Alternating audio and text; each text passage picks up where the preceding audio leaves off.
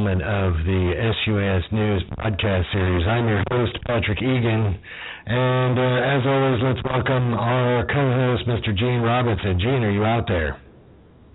Hello, Patrick. We I am still out here, and we are trying to dry out. All right. Some uh, some technical difficulties. I hope you can hear me loud and clear, but for some reason we weren't. Uh, pretty sure it wasn't really going good. Can you hear me? Everything fine? I can hear you good. Okay, good. I can hear you fine. You're a little fuzzy. I don't know what the problem is with your microphone, but you may be a little fuzzy.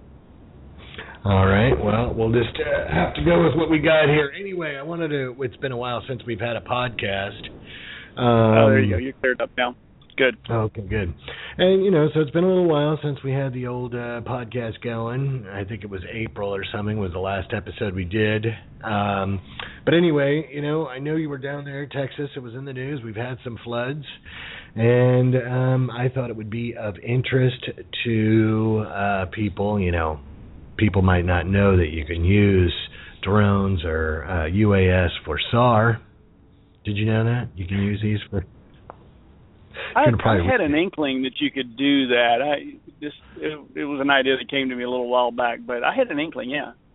Yeah, well, you know, it's something new. I mean, you know, I, I think I just read about uh real estate photos, um farming, and uh something to do with the movies. I think you might be able to use drones for that. But you know, so the SARS thing, I think we're going to hear about it in the news with drones.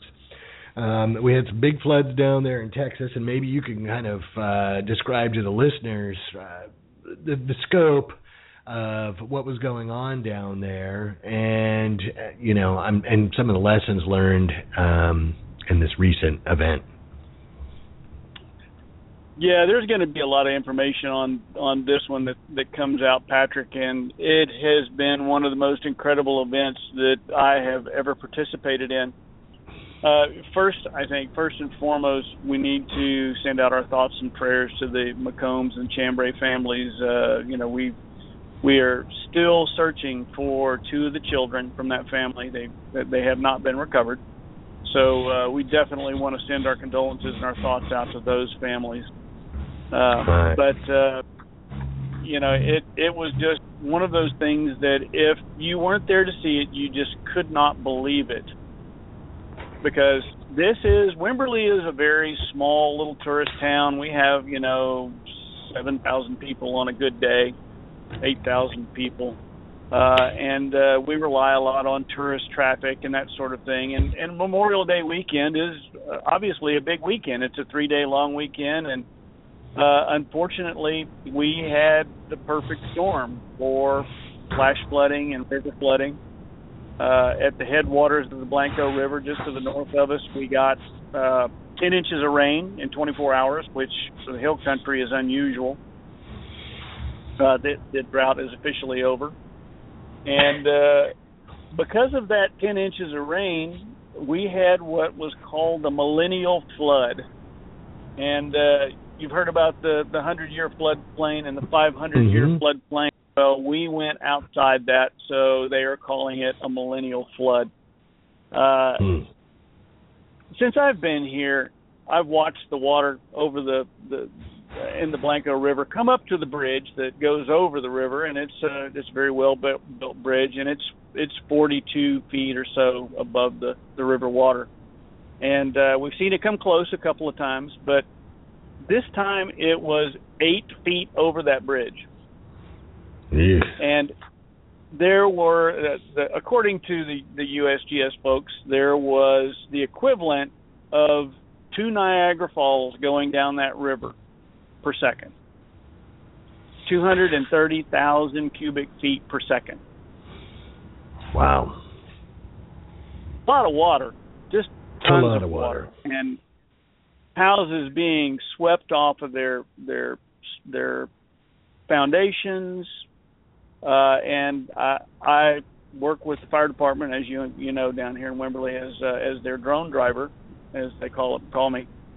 And they started their calls at 9:30 on their first swift water call, as we call it. Uh, between then and five o'clock the next morning, they had done a hundred calls that night. And those guys, I, I got to my hats off to those guys. They they dove into a raging river with debris in it in the dark. I wouldn't do that on a good day in daylight, and they were out there trying to rescue people in this this raging torrent. And some of them are going to be changed because when you hear people going down the river at 40 miles an hour, clinging onto debris and screaming for help, and you can't find them, that's that's a pretty rough go. Oh yeah, to say the and, least. Uh, um, so that that's what sort of set up the scenario for us and what we had to deal with. Uh, uh, you know, 50, 52 feet, 56 feet above flood stage. Uh, cars, people, animals, everything being washed down the river. And as we woke up Sunday, we knew we had something big. Or there were folks that didn't even they they never went to sleep, but uh, we knew we had something big, and uh, there was going to be a lot of resources brought to bear. And we established an incident command. I, I say we, but uh, our our uh, emergency management office establishes uh, an incident command on Sunday, and they began plucking people off of rooftops and out of trees Sunday using uh, uh, Black Hawk helicopters. And there were times when the Black Hawk could not fly. I mean, they're they're all weather, yes, but uh, you know when the deck is at 300 feet or 400 feet, it's kind of difficult for them to fly over the trees and and do their jobs. But I personally watched from incident command probably a dozen trips in with people that that they had plucked off of roofs. So, you know, again, Hmm. hats off to those guys. Uh, and then we began the, the the search effort in earnest on Monday, and can't tell you how much we learned on this um, because I happen to be a pilot.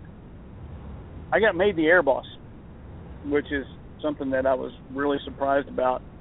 Uh, but we were deployed to go to a, a couple of different areas to, to do searches. Now, one thing I want to stress in this entire deal is that on Monday, this place was pretty much flattened, uh, no communications at all. Uh, we no internet, no phones, cell phones barely worked. And I put in my request to the FAA for an emergency COA and a temporary flight restriction via text on my cell phone. How did that work? I was very pleased and amazed to see that I got a response and I got the emergency COA in place in 45 minutes from Washington, D.C. Oh, that's pretty impressive. And that is using text only. Now there were some. We tried to get two aircraft in there that, to to use, but uh, they there was some communication failures in there that uh, we we had to rectify a little later on. But uh, we did get the authorization, and uh, we did go out, and we were actually deployed uh, with a, a Spectra team was deployed, and we went out under the coordination of Incident Command to help upriver, North River and uh, there was a helicopter out there that we coordinated with, and they flew the river and were, were looking just like us. And uh,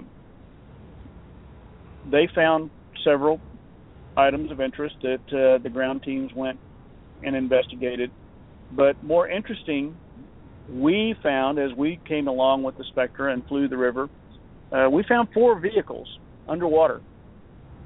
Hmm. And it's just something that until you see it, if you were an observer in a helicopter, it'd be very difficult to pick out. But again, as I've always preached, having that still image, man, it makes all the difference in the world. And you can look Right. at it, zoom in on it, and you can say, hey, what's that spot there? And as you zoom in, you discover that you're looking at the license plate on the bumper of a car that is nose down in the river up against a low water crossing. Hmm. And had you not taken the time to zoom in on that and drill in on that, you wouldn't have even thought that it was a vehicle because it was nose down. Right, and in a position that we're not usually, or let's say, used to seeing. I, I know that's probably uh, in, in this deal, and I mean, I'm assuming, but in in this incident here, there's a lot of things that you probably see like this that don't really make sense or normal sense. You know, when you see uh, a Ford F350 up in a tree, that's something that you just don't normally expect to see while you're flying around. But uh, the river was capricious and uh, it spread material and property for you know 87 miles. That's the length of the Blanco River. Um, so so you know, anyway, it was it was very interesting to to to take the Spectra out and fly those areas of the river. And uh, I, I will have to say that uh, we did defer many times to manned aircraft. That was that was the way it worked, and uh, it was important to do that. Now, one of the things that we had a problem with is there were a lot of folks out there that really really wanted to help. I mean this this was one of those things that you know help was taken by you know all offers and any comers and and it was something that was hard not to want to participate with. But we had several folks come in from out of town that said that they were UA operators and they were authorized and they were going to go fly and they were going to help with the search effort. Now, As before the you, air boss, uh, I got. okay, Go ahead. I, w- I was going to ask you that question. So, at this time when this is going on, uh, what role were you playing in the search? And you just said that. That so at this point, now you went out and flew some missions, but at this point you had taken over the duties as the air boss, correct? That is correct, and uh, it was my job to coordinate both manned and unmanned assets. Okay. And uh, the McCombs family mustered a literal army of help to come down here and uh, uh, search for their loved ones. And uh, at one point, uh, they went and uh, essentially took over one of the larger churches down here and used it as as their operation center. And at one point, we had 16 Robinson R-44 helicopters parked in the parking lot of the Wow. First Baptist Church. And this was in addition to the Blackhawks, uh, the Turbo Astrias, everything else that the other agencies were using.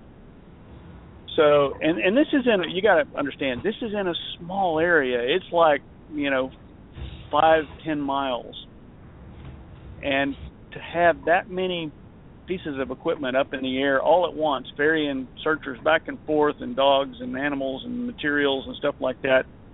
Uh, the you, you know you're just doing your best to try to keep the tinfoil rain and the mid-air part swaps to a minimum. Mm-hmm. Mm-hmm. mm-hmm.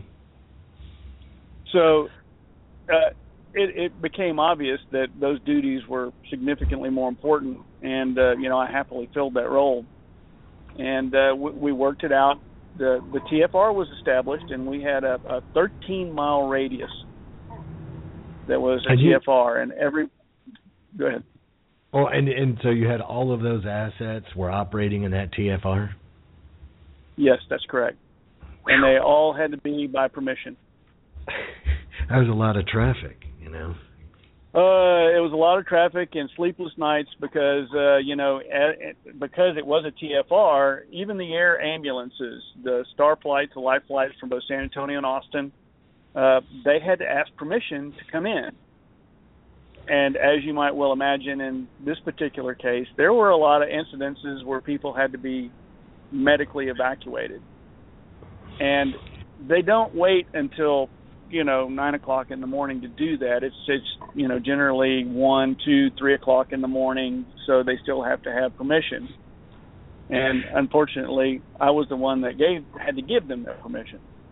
Well, now uh, you know, and and we're getting off because we were going to talk about uh, some other. I, I know you wanted to get to something else about where you were talking about here with people volunteering. But so Yep. as all of this is going on, are you still in a in like a comms denied environment? What what are you using for communications now? That was the internet down? Did you have cell phones, radio, smoke signals? What were you using?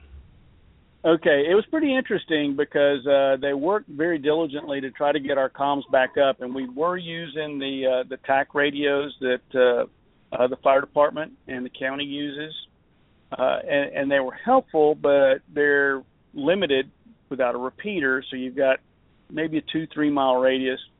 Uh, we were also using uh, aircraft handheld radios, which I got to tell you, an aircraft handheld radio on the ground is pretty useless.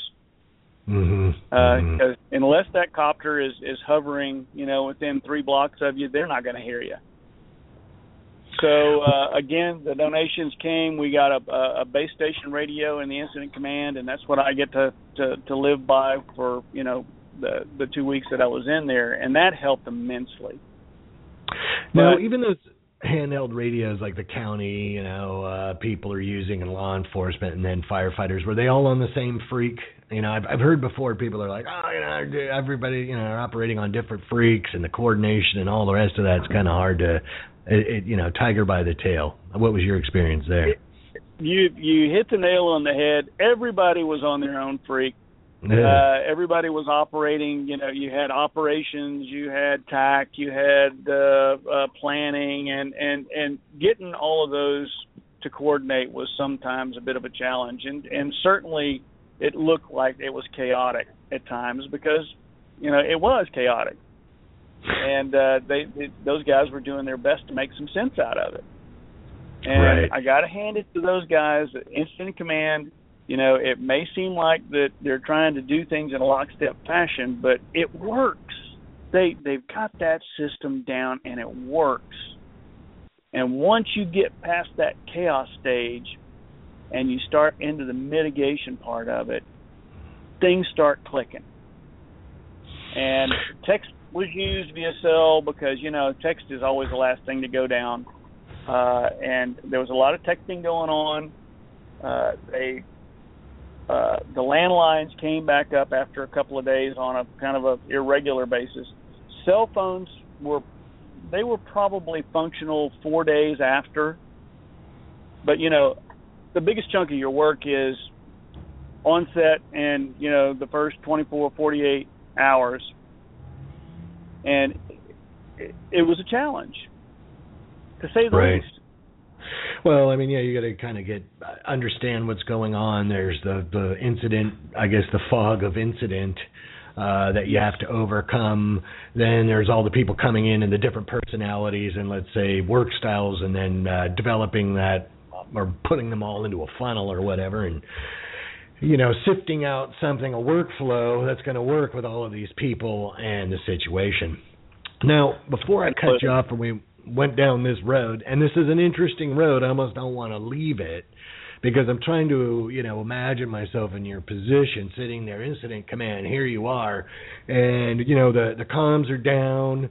Did you know? Uh, was there any video? Did you, you know, have people sending you pictures? Were you just or is it theater of the mind? You're you're hearing this stuff over the radio and you're you're trying to figure it out. What what was that like? it was pretty crazy. That yes, there were a lot of folks that were trying to use the English language in ways it wasn't meant to be, because they were trying to give descriptions of things that their minds just couldn't wrap around. And that's that's really the reality of it. Uh, and as we started getting cell phone service back, people were taking pictures of stuff, and then that stuff starts streaming in. Uh, mm-hmm. We get the, the the helos going up with some video and some cameras. It's limited because they're really trying to save people and uh, it, it's it starts to come up slowly as you see it, and then we ended up actually getting to go out with the Spectra and flying and getting some good imagery, and the full impact started coming in. Now, what I wanted to get back to on people really wanting to help, and others, I'm going to say others, because we had an incident, and I think this is very important to to identify. Uh, there was an area in Austin not far from Wimberley that flooded, and uh, they dispatched Starflight, which is our medical evac helicopter, to fly and do an assessment of that area. They were waved off.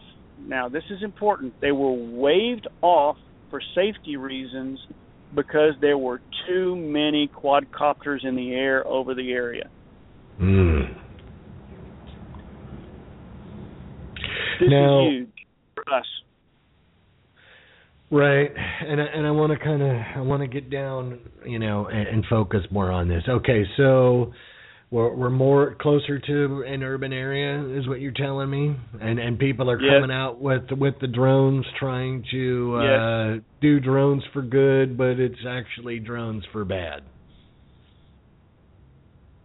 when you have a situation where everyone wants to get that that footage and that that peak of flood and and put it up on YouTube and say I shot it, whatever they I'll call those the others. You know, they're looking for their 15 seconds of fame because they happen to be Mm. in the right spot, right time with the right piece of equipment.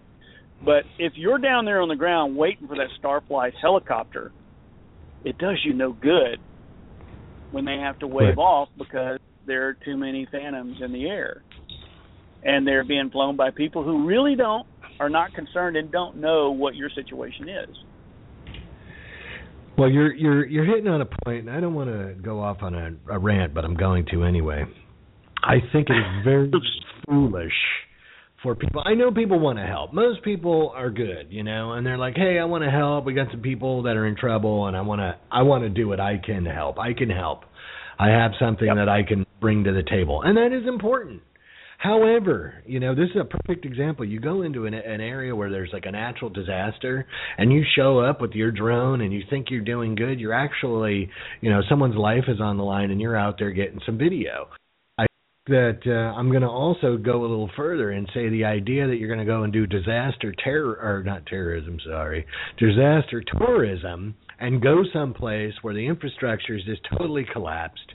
Um, you've got all these other, you know, factors in play here, and then you're out there and you're taking pictures, thinking you're helping. You're probably hindering. Is that a fair assessment, Gene, or am I, you know, am I off in uh, left field with that one? You know, again, Patrick, right on the money, and and this was driven home by the position that I was put in. You know, I have had my share of accusations of being a rogue and an outlaw and flying where I shouldn't, and this, that, and the other thing. And it's, you know, I try to coordinate. I always try to coordinate with the controlling agency. And in this particular case, there were several controlling agencies grouped together, and it's called an incident command. Mm-hmm. Everyone who wants to go in with their resource should register and be known to Incident Command and follow their direction.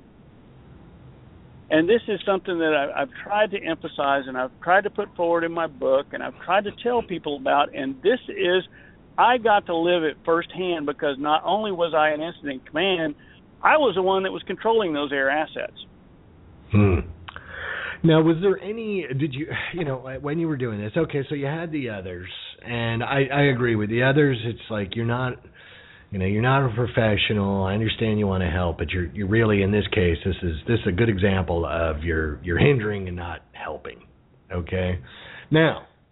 As the incident, you know, in, in the incident command, and as the air boss did, uh, did people with drones or unmanned aircraft systems approach you to help? Did people come to you and say, "Hey, we we want to help and coordinate, and how do we do this?" Did that happen?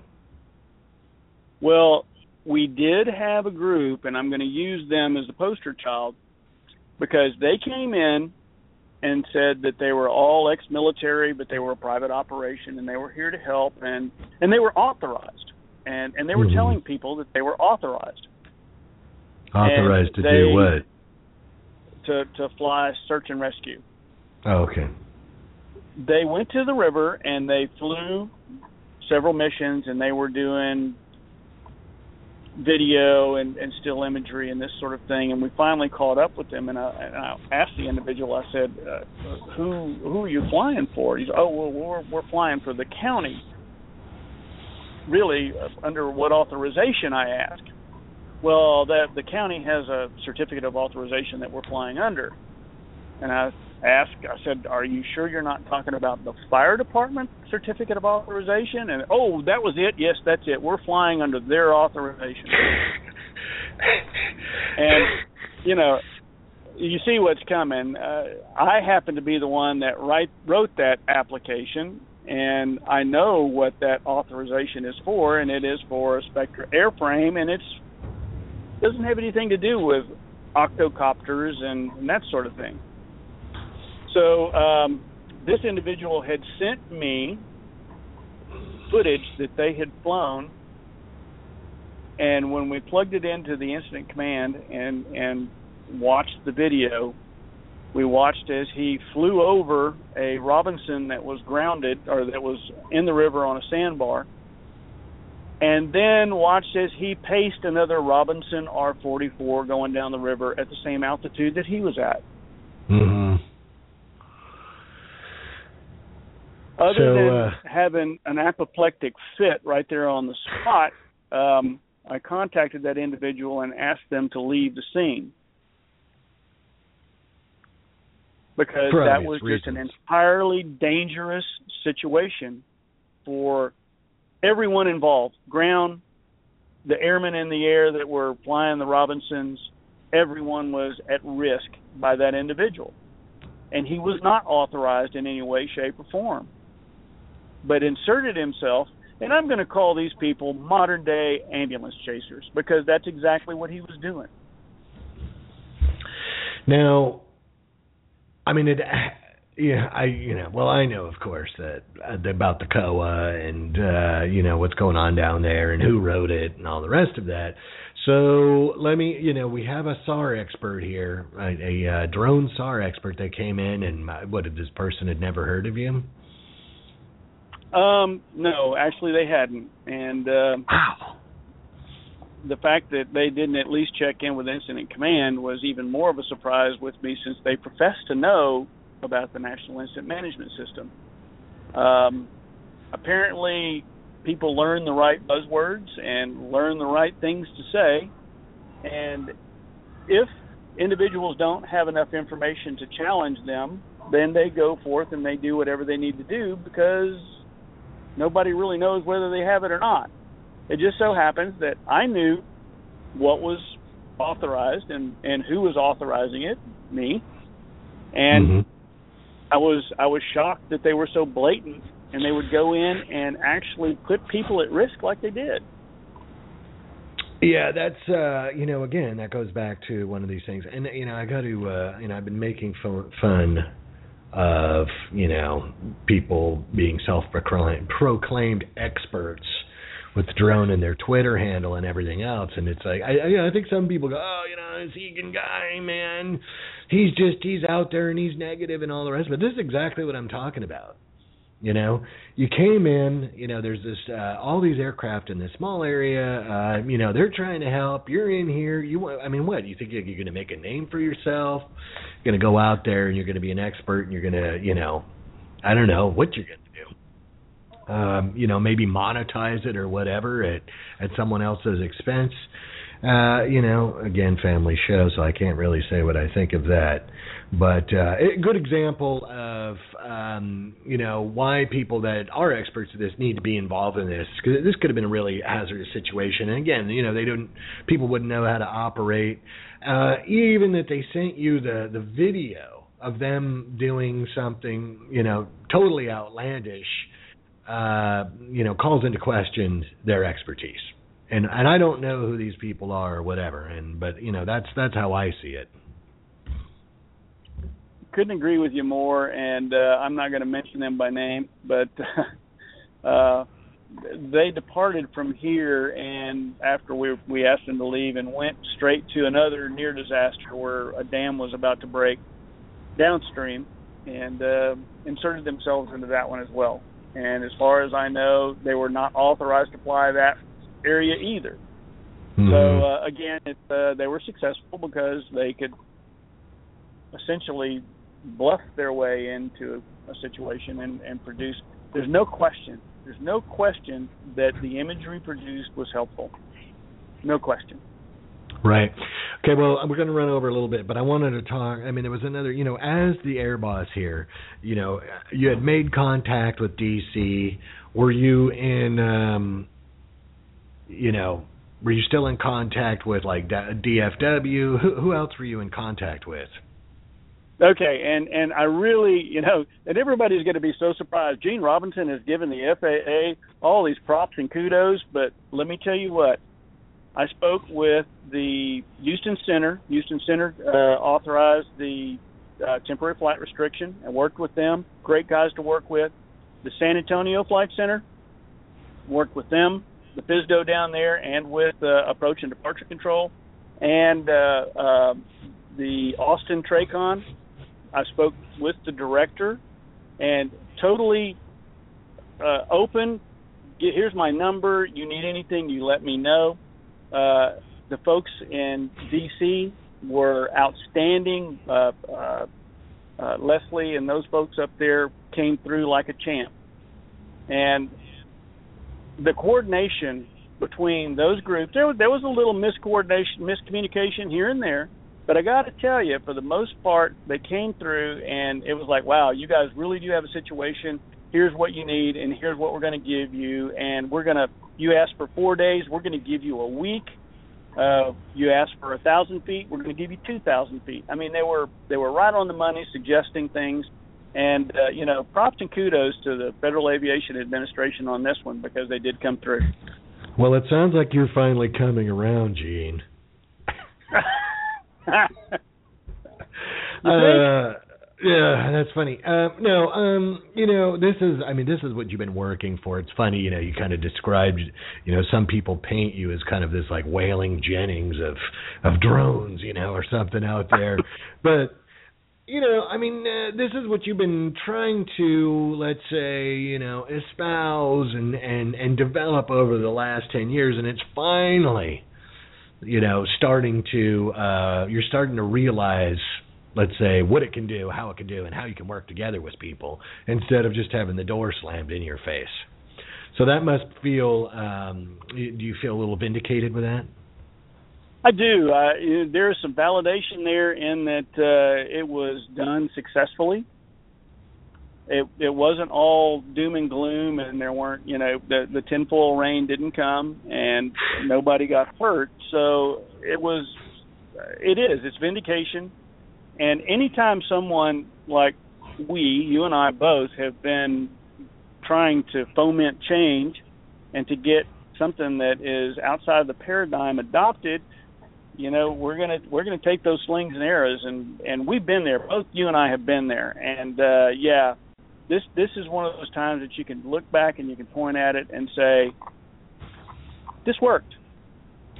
Yeah, arrows in the front and arrows in the back, but you know, what else are you going to do? Now, the only other thing yep. I wanted to ask you, because uh, you know, congratulations on that. I know that this is exactly what you've been saying for for years. You know, hey, this can be done. It can be worked. You know, okay. So the puzzle pieces come together. Unfortunately, it takes this natural disaster where people are in danger and losing their lives and getting hurt or whatever. But I think it's a case study. It proves that yes, it works. So this that's good.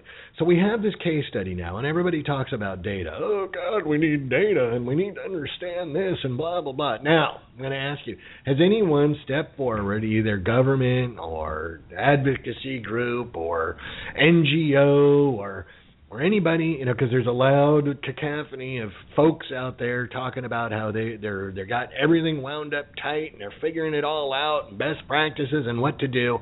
Has anyone stepped forward and said, Gene Robinson, you need to, cr- you know, chronicle this success. What just happened? You need to write it down. Uh, you know, where the XYZ Foundation, we're going to come in, we're going to pay you to write this down. Anything like that? Well wishes? Anything? Uh, well, Uh, kind of. The uh, the the the Special Operations Center in Texas has asked that we put forward our, our recommendations. Uh. As far as as a chronicle, you know, it's it's kind of interesting, Patrick. You know, there at your uh, uh, SUSB Expo, I presented that paper that was obstacles to unmanned aircraft insertion in a disaster situation, right? Mm-hmm. That was a part I, I gave that away, and and that you would not believe how many of those scenarios played out. And you know, we've we've sort of already documented that, and you know, we I really think that it needs to be documented further. And uh, I I fully intend to do so. We've gotten some some support from the Austin Fire Department uh, because they are standing up their robotic emergency deployment team, and they took note and they noticed because they deal with floods and fires and all sorts of other ugly things, and they intend to use unmanned aircraft. So well, um, I am helping them, and uh, we will of course provide the state with as much information as as we can. But after that, that's pretty much it. Well, you know, uh, we we do have uh, video from the SUSB Expo of your presentation, and we do have your PDF. We got to figure out what we're going to do with that. Uh, you know, I mean, we it was a workshop that was part of the expo. That I mean, right. all the feedback I heard on that was like, woof, and I was they're blown away as always. Um, we got to figure out what we're going to do with that. But I will say that um, you know I want to thank you personally for going out there and proving that this can be done. Uh, you know I was I, I always supported what you were doing, but uh, I'm glad. And I, congratulations that you were able to go out there and make this happen and prove to everybody that yes, it can be done, like you knew it could be. Uh, one yeah. and two, thanks for you know thanks for all your volunteering, man. I I know you know you're you're a busy guy. You have your own thing. You have a, a family, all the rest of that stuff, and you go out there and go above and beyond all the time. And I I just want to say thanks from the community. Well, appreciate it. Yeah, we spent uh, I spent two weeks in that chair, or not two weeks total, but I mean, it was uh, it was a long grind, and uh, the guy again, I got to get the real heroes out there were the guys that was going out there and, and doing the saves and doing that sort of thing. I just got to help a little bit. All right. Well, I think we'll uh, end the show on that note. And uh, you know, we've been on a hiatus. Hopefully, we're going to have some more shows coming up in the future. But I figured this one was so important, we just had to stop everything and do this. Uh, a lot of things going on right now. But uh, Gene, again, thank you, and uh, to everyone listening, thank you. And we'll talk to you guys soon. See you soon, Pat.